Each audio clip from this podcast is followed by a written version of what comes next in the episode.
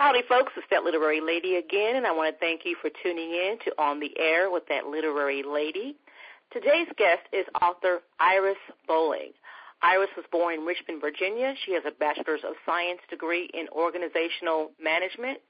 She is currently a workforce development trainer with the Commonwealth of Virginia. She provides management training and professional development consultation for the state workforce her uh, she's a de- uh, 2010 debut author of the year by Romance Slam Jam, voted Reader's Choice Award with Shades of Romance magazine for the Romance of the Year, and she was nominated for Romance Slam Jam's Romantic Suspense Novel of the Year. Her passions are reading, especially romance novels, writing, sports, and politics, an active proponent of state and federal educational issues. She continues to encourage young adults to pursue their education she also volunteers with her local registrar's office promoting voter registration in the African American community. Welcome to the show, Iris. Thank you, Yolanda. Thank you so much for having me. Thank you. And before that introduction. Go ahead. I'm sorry. Go ahead. No, go ahead. I was say that that introduction made me sound kind of good there. I like that. You, you sound good, and I'm pretty sure it's all true. So I have to start first with. Did you watch the um the Super Bowl last night? Of course we did. Who who did not who did not watch that? Yes, I certainly did and I'm happy for the Ravens since I'm in the Virginia area. Of course, you know, we had to cheer for them, but I actually thought San Francisco was gonna come back on them last night. It was lights. It was lighted. Did something to San Francisco. I know. now is Baltimore your your regular uh, uh, team that you root for? No, actually, my team wasn't too great this year, but I'm usually an Eagles fan. I'm usually I usually follow Philly, but they have oh. dis- they have kind of disappeared the last couple of years. So, but I'm gonna stick with them. I'm gonna stick with them anyway. Yeah, I'm a Cowboys fan, but the Eagles have made some changes in coaching, so um you might be doing a little bit better next year. Uh, it's up on the table if Michael Vick will be leaving or not, but we'll see. We'll see. We'll see what happens, and I do wish you well with your Cowboys. okay, thank you. You said that really funny, but I'll let that slide. okay. Okay. Now, Iris, um, I want to talk about your. You just released a book called Pendleton Rule last month, right? Yes, the Pendleton Rules. Tell us about that. The Pendleton Rule is actually a um, a follow up to my a novel that I re- released in 2010. Um, it was in 2011. It was called Night of Seduction, Heaven's Gate.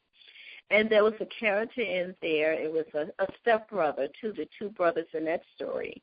And uh, so many people wanted to know what happened with Ty and Kiki because it was a, they were a couple in that particular book. And I finally decided, okay, I'm gonna have to, you know, tell these people about Ty and Kiki. Well, Ty is a an entertainment um agent and where he owns an entertainment agency. And he um was that quiet, nerdy type, always about the business, you know, type of personality, whereas Kiki was a literary agent, was one of those free spirits. Anything she think or she feel or she wants to say comes straight out of her mouth. You know, very different, very different characters personality wise. But in Heaven's um, Night of Seduction, Heaven's Gate, they clicked. There was this chemistry about the two of them that just it almost took over the story. I had to contain them. You know, while I was writing it, the chemistry between the two was so strong. You know, so then um when I wrote this book, um, I I love suspense, I love drama, and I love romance. So I kind of combined them um, all in this one book. And the Pendleton Rule starts off with a bang, and it doesn't stop. I mean, the entire time that story is going on, something crazy is happening with these two couples. I mean, with this particular couple. But at, in the meantime, they decided last year to go their separate ways because Ty wasn't ready for the, the White House picket fence and 2.4 kids. You know, he wasn't ready for all of that. And right. that's what Kiki wanted. She wanted, you know, the commitment and things from him. So they decided to go their separate ways. But when Kiki's life is in danger, um, Ty is no way he can stand on the sidelines and watch that happen. So whether she likes it or not, he takes over her protection to ensure her safety. And a lot of different things happen in that story that they have to go through and have to really have to have each other's back. And since the chemistry was already there, and you know, between the two of them, by them being there for each other during this time, it becomes even stronger. And um I'm not going to tell, I'm not going to say what happens between okay. them, but um very, very interesting story. One that captured my attention as I was writing it. So I'm excited about this particular release to see how the how my reading reading public receives that. Now, do, do you suggest that before someone reads this Pendleton the Pendleton Rule that they go back and read the other book first, or is it oh. can it stand alone? It can stand alone, but if you want to get a richer a richer um, experience with the story, I would really suggest that you go back and you read Night of Seduction, Heaven's Gate, which is a story too. I, I love that story. Anyway, I would suggest that you would go back and read that because then you'll get the, the you get to feel that chemistry before you even get to the Pendleton move, and then you'll understand why they are so intense around each other. Okay, what what challenges did you face, or did you face any challenges while you were writing these these particular two books? When oh when I was writing Night of Seduction, to be honest with you, no. What happened was with Night of Seduction, it was so funny. I was right in the middle of my heart series. I was at book um, three of my heart series, and the characters of Night of Seduction kept eating away at me. Like you're a writer, you know. Sometimes with certain right. characters, they right. just won't let you sleep. Right. Keep you up at night. you you know what right. it's like. So I had to stop in the middle of my heart series and I had to write that book. I had to write Night of Seduction Heaven's Gate. And um so with that and it just flowed. I mean it just the story just flowed. It was it was like singing the way that the story went. Now with the Pendleton move, I I kind of knew where Ty and Kiki was going to go, and I knew what they was going to go through. You know how you, you know the beginning, you know the middle, you know the end. It's right. just bringing all the pieces together. And the challenge for me with the Pendleton Rule is right when I started writing it, I had a flood in my home. And I Ooh. had to move out of my home. I had to move out of my home. And I was out for months because they had to strip down and rebuild and, you know, do the whole thing. And when you're not in your environment, your writing, like my writing was off. I couldn't I couldn't pull it together, you know, while I was away. And then when I came, when I was finally able to move back in my home in October, of course, then I had to redec- I had to redecorate. I had to buy furniture, and it was just a mess. Wow. So when I finally sat down and was able to write the Tumultuous, you know, it was um I had to stop, I had to regroup, I had to concentrate on my characters again, and then it began to flow again. And I have to say, I really love the Dharma product. I love the story. It's okay. it's my kind of story. it's my okay. kind of story. Well, I'm glad I love it for you. Yeah, it did. It came together. It came together. That's good. Now, um, how long have you been writing, and how many books have you written? I, I noticed you mentioned earlier you were writing book three of a series that you're working on. How many books have yeah. you written? I actually, the Pendleton Rule was my ninth book. Wow. Um, yeah, that's my ninth book. The Heart series is finished. It's actually a six book series. Wow. And that's where I started. I started writing in, um, I started writing in 2007. I okay. did not published that book until 2008. And so nine um, books in what thir- in five years? Wow. Yes. Yes. Wow. But they just you are busy. and I, it's like I have like 20 of them still in my mind. Right. I don't have the time. I just don't have the time to, you know, sit down and actually do them, you right. know, and, and get them out. But um yeah, I I have this. The Pendleton Rule is my ninth book. I'll be celebrating um, my tenth novel, you know, this year, and I'm trying to decide which character that tenth novel is going to be on. Ooh, okay. You know, so yeah, nine books. And you can find your books at, at Amazon and Barnes Noble. Yes, yes, you can. You can, including the Amazon, Barnes and Noble. Um, you can get them um, ebook. You can get them printed book. Either one. We're actually working on audio next. Okay, okay, I like Yeah. that. A lot of people are doing this. That's a good idea. Yes. And now, um, I just recently learned that you were nominated for six Emma Awards. Now, first, for the, for those out there who don't know what the Emma Awards are, Uh, can you explain to Um, us what they are? Oh yes, I would be more than happy to. Actually, it's an honor for me to to talk about the Emma Awards. The Emma Awards is named after um, Emma Rodgers. Um, and the Black Images Slam. Bazaar. I'm sorry. Black Images Book Bazaar in Dallas. Yes, yes. Yes, that's where I started my career. Okay. But that's where that's where um, Romance Slam Jam was developed with Francis Ray, Okay. Rodgers, and some others had come together, and they decided they wanted to try to do. I don't know if it was a bookstore or just a book club. Uh-huh. And once it, once they started, it has gone on since then, and it has it's a wonderful organization that recognizes um, African American literature. And what they do is they come together and they have this conference once a year. It's usually a week long conference where Right. they do workshops and you can meet agents and you can um, you have an opportunity to pitch your stories. You also have an opportunity to sit in on different workshops and learn you you know learn about the the industry itself. And then also they take the time and they recognize um, those authors that they um, believe excel throughout that year. But it's not based on what that committee thinks. They actually have readers to write in and nominate um, authors and books um, in Oh, okay. different categories. And then they have um, judges. They have judges, and you have to ship our books to the judges, and they read, and then they vote on um, who they feel were were outstanding for that particular year. And you won. You were nominated for six.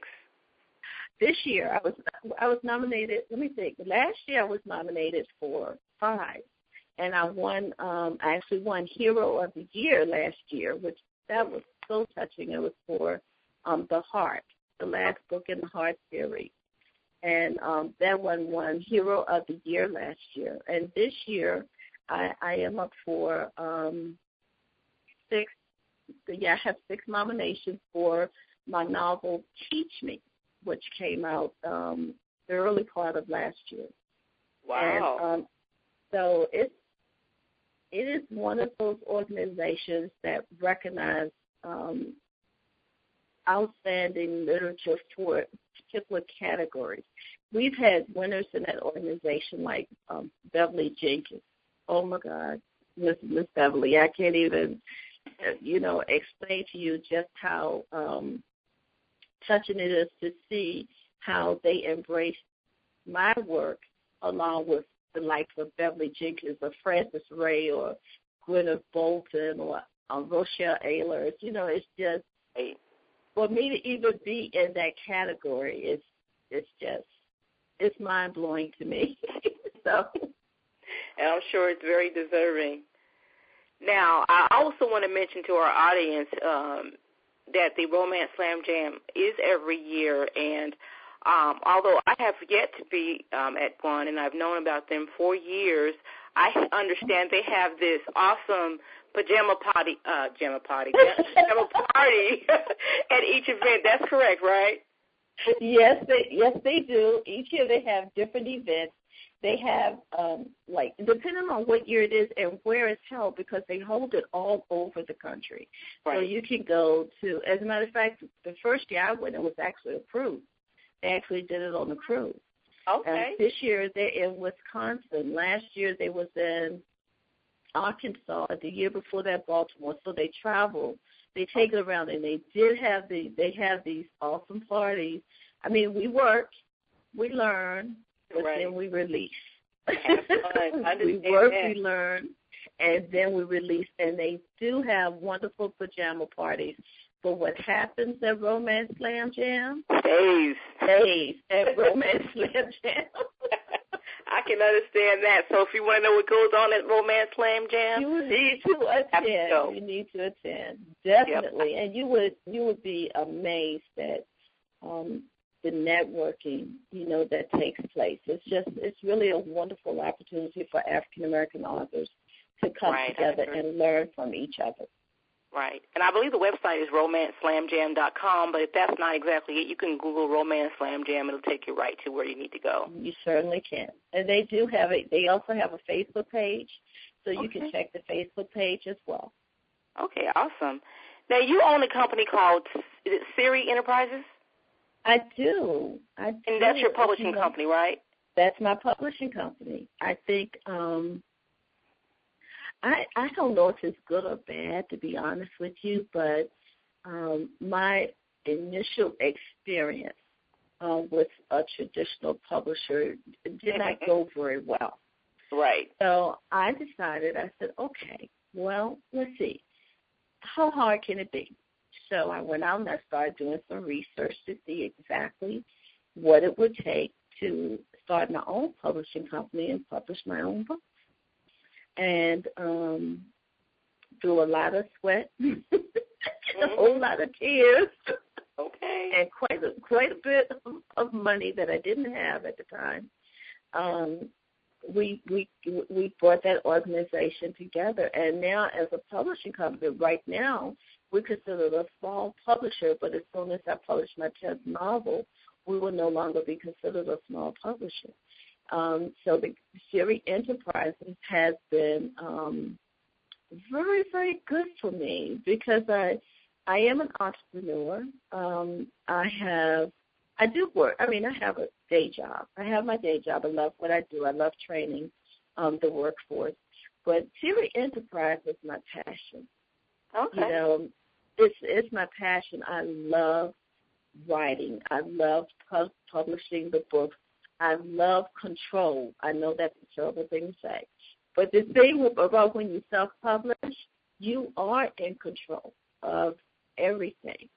So. I get to select my book covers. I get to um, do my own page setting or or hire a consultant to assist me with that.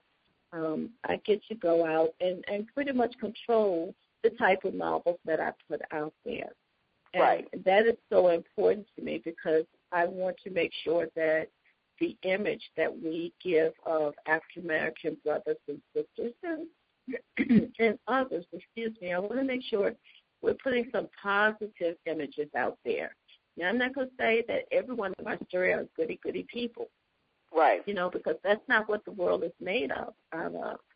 But I will tell you that um, I I do pay close attention to the images that my characters leave. Right. Like in in the Heart series, you know, I took a young man that grew up in middle class um, Richmond, Virginia, and um, followed him from being a becoming a district attorney to becoming president of the United States. You know, so I do I like for uh, the people, the characters that are in my stories to be positive, so that when um, a teenager picks up one of my books, they can say, "Oh, that's the one that looks like me."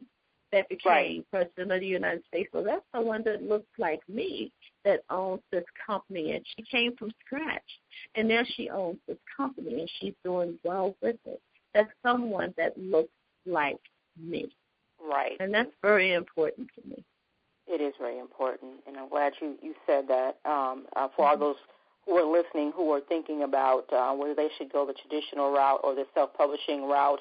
Um, mm-hmm. And what gets me, and I'm glad you said what you said because a lot of people initially will say that it's easy, so they have people coming into the industry thinking, oh, it's easy, it's, you know, and then they realize, wait a minute, this, yeah, I get my rights, but I have to pay my own money. I have to do this. I have to make this decision, that decision. So I'm glad that you you you you know you are realistic about it because a lot of people when they come in the industry are not realistic at all about the process. So thank you for saying that.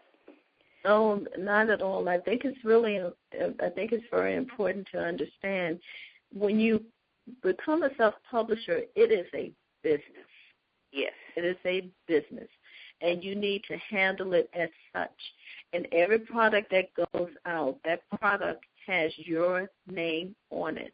So exactly. it represents you. Exactly. Exactly. Yeah.